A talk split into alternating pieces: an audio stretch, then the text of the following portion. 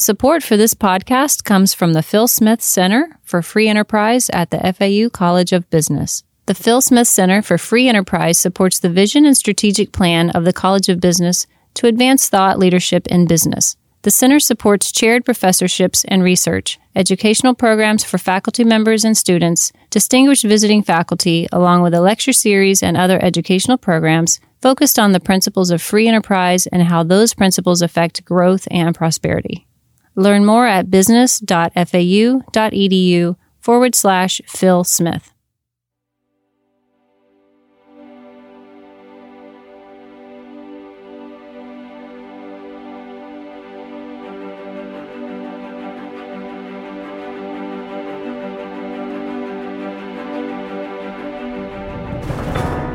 Hello, my name is Dan Gropper, and I have the honor of serving as Dean of the College of Business here at Florida Atlantic University. And one of the great pleasures of being the Dean is to welcome exceptional new faculty to our College of Business and to our campus. And today, uh, we have the good fortune to meet Magno Queiroz. Now, I hope I'm pronouncing that name correctly. He's a, a new uh, seasoned assistant professor in information technology and operations management. Uh, and he comes to us most recently where he was an assistant professor at Utah State University. And so, welcome, Magno. We're glad you're here in Boca at Florida Atlantic. Thank you for having me in the podcast, Dean Gropper. Uh, it's my pleasure to join Florida Atlantic University. Now, one of the things that we were uh, particularly impressed with uh, with you in the interview process is that you already have a good publication record started. You've published in Journal of Strategic Information Systems, European Journal of Information Systems, Journal of the Association for Information Systems. So you really have a, a, a great record already for the, for the first couple of years. So if you keep on track with that, you should be in, in good shape here. Uh, it's one of the things I love to see is people who've already established themselves a bit. So congratulations on that. Why don't you tell us a little bit about uh, your most the, the most recent research project I see here is something about the alignment between information technology and the search for organizational agility. Tell us a little bit about what you mean by organizational agility and how information technology systems fits in with that. Yeah, so the it always started with the, the issue of alignment, which is one of the topics that you mentioned. And that was actually the topic of my uh, PhD research. And at the time, I was looking, trying to understand how companies can align their information technology based their business strategy and uh, it is a very complex problem because it involves both uh, IT decisions related to strategy and you have the business strategy decisions and the market shifts. So I've done research over a, a few years on that, worked on a project with colleagues uh, from MIT and from Loyola University Maryland. And the deeper we went into the alignment challenge, we noticed that some companies they're just uh, they're just too unflexible. They were really struggling to deal with the changes in the market. So, uh, achieving alignment is one thing. It's much harder to keep in alignment as market conditions shift. And that's how we ended up looking into the alignment and the agility problem because some companies they just can't bend, and it's hard for them to be responsive to market changes. So the agility problem is looking at uh, three different aspects of the organizational response. So you have partnering agility, which is the ability of companies to identify and move forward with their partnerships. You have customer agility, which is, of course, when customer demands change, companies are very quick to react. And you have operational agility, which is more internal changes and how companies can adapt to that the issue of agility brought a completely whole different set of issues for companies because sometimes you have technology that's good today but that technology can become old and become legacy systems and hold you back. Yeah. Uh, right yeah, one of the areas that I used to actually conduct my research in was about economies of scale in mm-hmm. organizations and what were the sources of economies of scale. And so information systems typically would be a source of economies of scale, at least back a few years, particularly because you could adopt these computer systems that really helped you run large organizations much more efficiently. But over the years, I think in some cases, uh, I know I've talked to business leaders who sometimes are frustrated. They feel like the IT systems sometimes getting in the way mm. of them making strategic decisions quickly rather than functioning in their ideal. In the ideal situation, they would get you information quickly, systematically, cleanly, and so the leaders could make those those decisions better, faster, uh, and and more in alignment with executing their strategy. So that sounds like that's the broad area of your research. That's really really important. Yes, and it's I appreciate that you mentioned that. It's interesting that you mentioned this challenge there because I have a new a new piece of research that's currently under review that looks exactly at these challenges, uh, looking at how large companies they can share uh, the decisions that they make about sharing uh, the infrastructure, right, the technology infrastructure, which is different from the apps that they share across the organization and the data. So I'm looking at large companies and how they share these different types of assets across different business units. And uh, it was a, there is an interesting finding there that wasn't expected, which is companies that decide to share an IT infrastructure across the whole organization and they stop there, right? They stop with the infrastructure. That actually hurts the agility of the business units because what's going on is that, that there is some kind of an imposition from the corporate parents because they wanted to achieve economies of scale, they wanted to reduce IT costs. But that does that doesn't necessarily help the business units to become more responsive to market changes, right? Only when they start to share the apps right? So now you have applications that multiple business units can leverage, and you're sharing data. And now you have uh, the, the knowledge sharing that can happen from there. Then you get those positive effects on agility. So that's a, a piece of research that I'm very excited and uh, hopefully we'll move forward in that direction. Yeah, I think that's that's incredibly um, important stuff for uh, senior managers to get and understand how their IT systems really interact. And, and it's one of the areas where there's sort of this difference between uh, a little bit between what the engineering school tends to do and the business school tends to do. We tend to focus a little bit more on how we facilitate decision making by managers, and the engineers are usually the ones who are writing the code and making sure the data is handled in a secure, structured way. And the the distinctions kind of blur they kind of meet in the middle uh, somewhere and we have that kind of overlap so that's that's really interesting stuff how did you get interested in that to start with? That's such a that's a thank you so much for this question. Actually, my background is in computer science. I got my undergrad and master's degree in computer science. For my master's dissertation, I worked with Hewlett Packard on a project trying to uh, understand how managers could figure out in which systems to invest in. So it was building decision making models to allocate the IS budgets and that was 2009 2010 and i went to present a paper at a conference in france. And i met a professor there from australia and he had a project.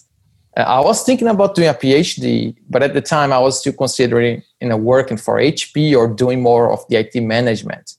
Uh, but after the financial crisis 2008 2009 i could see how you know hp was struggling to adapt and when I visit them in Bristol, in the UK, I could see the the the strategy issues that they were discussing, and I got so excited with that that I decided to do a PhD in the business school. I went to Australia, I got my PhD there, looking at IT business alignment from the strategy perspective, which I think it was very helpful to me because I moved from the technical background to the business.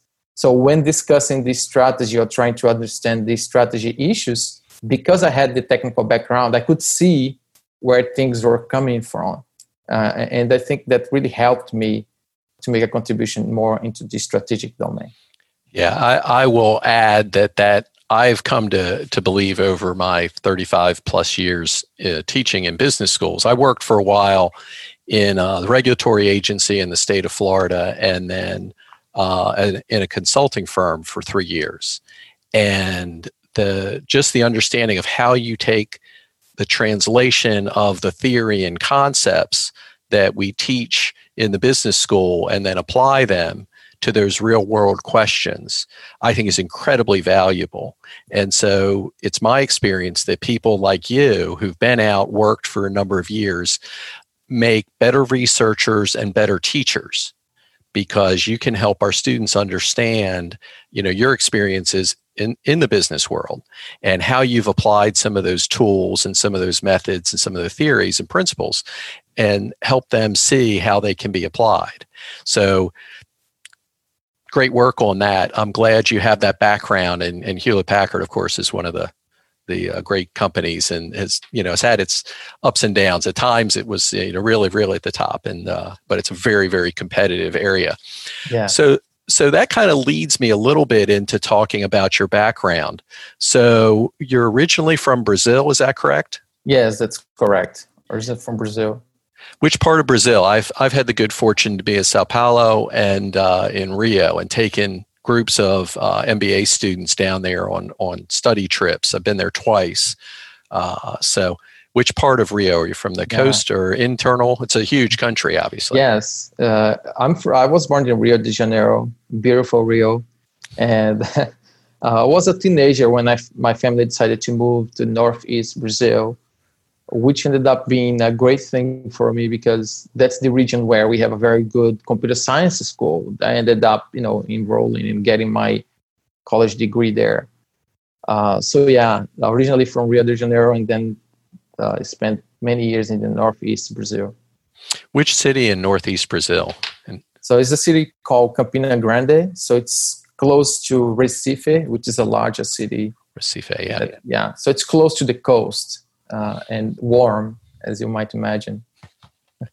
Very good, very good. So you have an undergraduate degree and a master's in computer science, and then you said, I guess, at this conference you met this professor in from Australia, and so you ended up going there and earning your PhD. Yeah, that's correct, and it was uh, uh, the most improbable uh, situation because at the time when I went to that conference in France, the plan was immediately immediately from France go to the UK because I would spend a couple of weeks with HP Labs in Bristol. And at the time, I was very close to finishing my master's degree, and I thought that this would be a great opportunity because I'm finishing the master's, I'm visiting the company, I might ended up staying with HP, uh, and, and but I still had that doubt in my head about should I pursue a PhD, and you know the because of the financial crisis and i could see how companies were struggling to deal with some of the issues. That's how that was the, the major motivation. And and meeting that professor i think it was just meant to be. Uh, he just approached me after my presentation said hey i like what you're doing here. Do you have any plans uh, after you complete your masters? So i think that was a very interesting meeting that changed my life of course because when I, I when i sent him an email and we ended up figuring out a way for me to go to australia i was engaged at the time. So you know i got married with my wife and we both went to australia which changed her completely her life as well. And imagine how exciting it is uh, newly married you know new couple and we go to the other side of the world and we get to Australia and it's completely different culture and we both PhD students and that was so exciting and, and to this day I think it was one of the most uh, exciting things we've done. Very interesting. I, I, will share that my wife and I both um, applied to uh, and and went to our graduate programs together as well, and and we just celebrated a 38th wedding anniversary. So hopefully your your uh, situation will work out as well as ours has. I, I joke with people that we've got two two wonderful children and now their first grandchild and about three or four co-authored articles. So you, you, never know how these things work out. And they're they're all she's a nutrition professor, so I've been her statistical help on a couple of occasions. So that's why if you look at my resume, not that you'd have any reason to, but I've published in the Journal of Pediatric Gastroenterology and Enterology, and uh, and in another journal called Eating Behaviors. So that's uh, that's exciting. Yeah, it's you know I can be her statistical consultant on occasion, and that's been helpful. So, any rate, that's very good. Well, I, I love that business experience. I love that story and that sense of adventure, really, because that's what it takes to decide you're going to get married, launch, and move off to Australia. That's yeah. uh, that's really exceptional. So, from Australia, you moved to Utah State.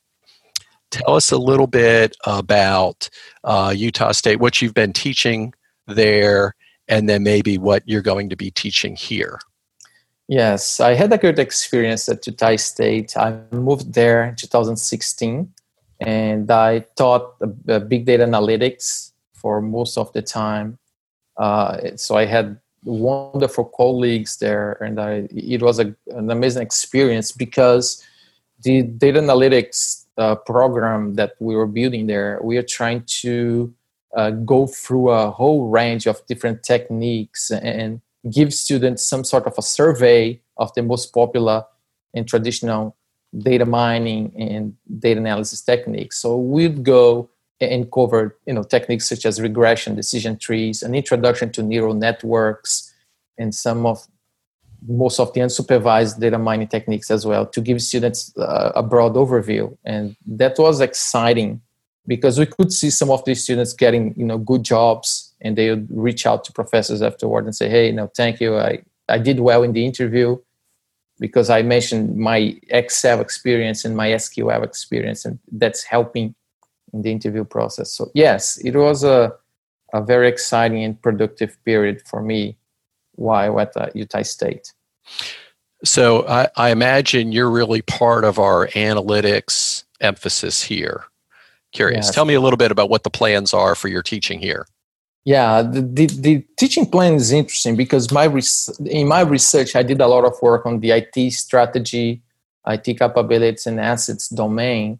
And in the teaching side i did a lot of work on analytics. So the teaching assignments they were one course on uh, it management information systems and strategy which is more about the the the larger role of technology and the strategic benefits that companies can achieve from technology. I really love teaching this class because it's so close to my research. I actually can use some of my research papers in the class and and create some discussions based on some of the research that I've done and published in the past.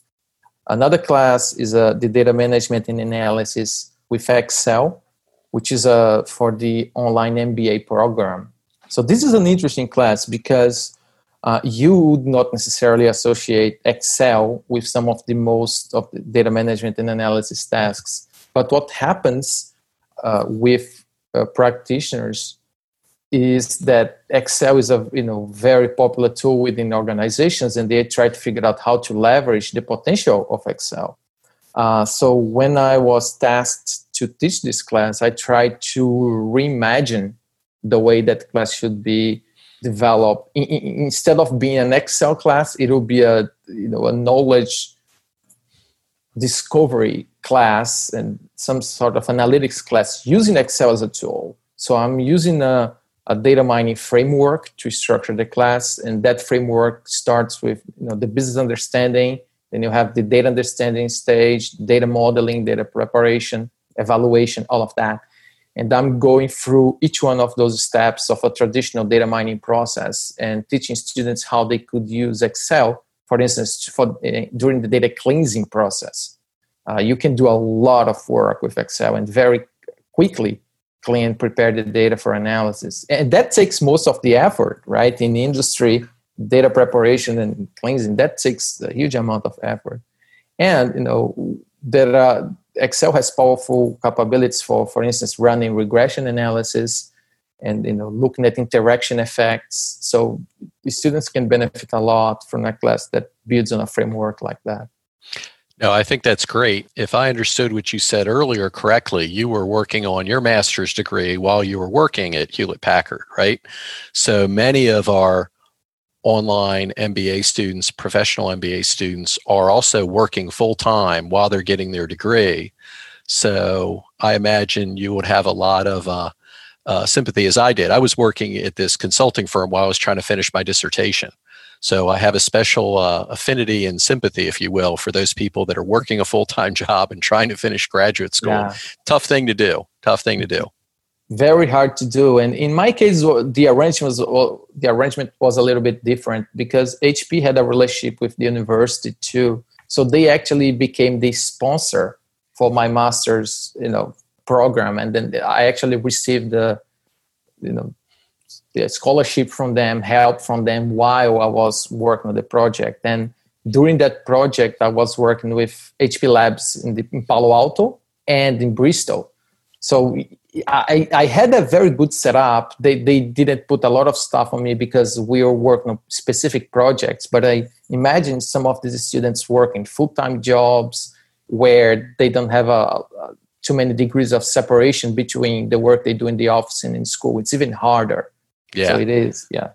No, that's great. Well, well you have that kind of integrated uh, experience with the company supporting you, and then when your studies, you're you're doing projects that both count for a class and illustrate the concepts and techniques in the class but are also working to solve a problem for the company that's that's the ideal when you can kind of integrate those things so that's excellent let me ask you just a little bit. We have a very vibrant uh, Brazilian community here in South Florida. And so we're glad to have you come down and be part of that. And I know you said you'd connected with one of our economics faculty who is also, he and his wife are from Brazil. Uh, have you had a chance? I know this year is very strange with the COVID virus and all that, but have you had a chance to get out and enjoy the, the Boca, South Florida uh, surroundings at all? Not much yet. I did a little bit, uh, but not much. Uh, with the whole moving during COVID, uh, it takes a little bit of effort in setting up everything. But I'm really excited. My wife and I, we are just deciding, let's just drive around and kind of see some of the, the areas in the city. So we are very excited. So I have a couple of Brazilian restaurants that I'm planning to visit already so that's particularly exciting. And you know being a brazilian and you know i spent almost six years in australia. So coming to south florida feels like home.